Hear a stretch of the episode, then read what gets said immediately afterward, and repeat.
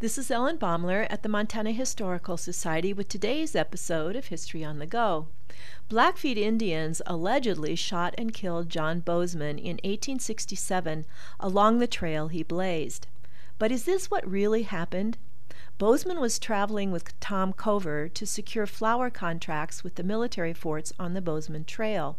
While he stopped for lunch near the mouth of Mission Creek, five Indians approached Bozeman and Cover. Bozeman thought they were friendly Crows and beckoned them to approach.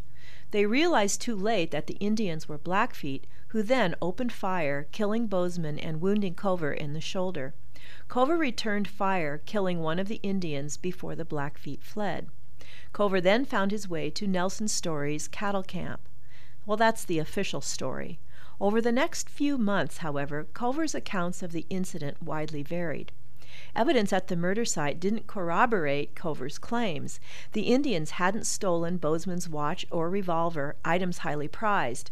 Searchers only found the tracks of Bozeman and Cover and their horses in the area, and they could find no blood from the Indian Cover allegedly shot. There were other questions, too.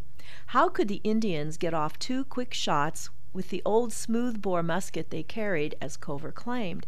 And why did Cover, armed with the most modern repeating rifle of the day, only get one shot off to kill one Indian?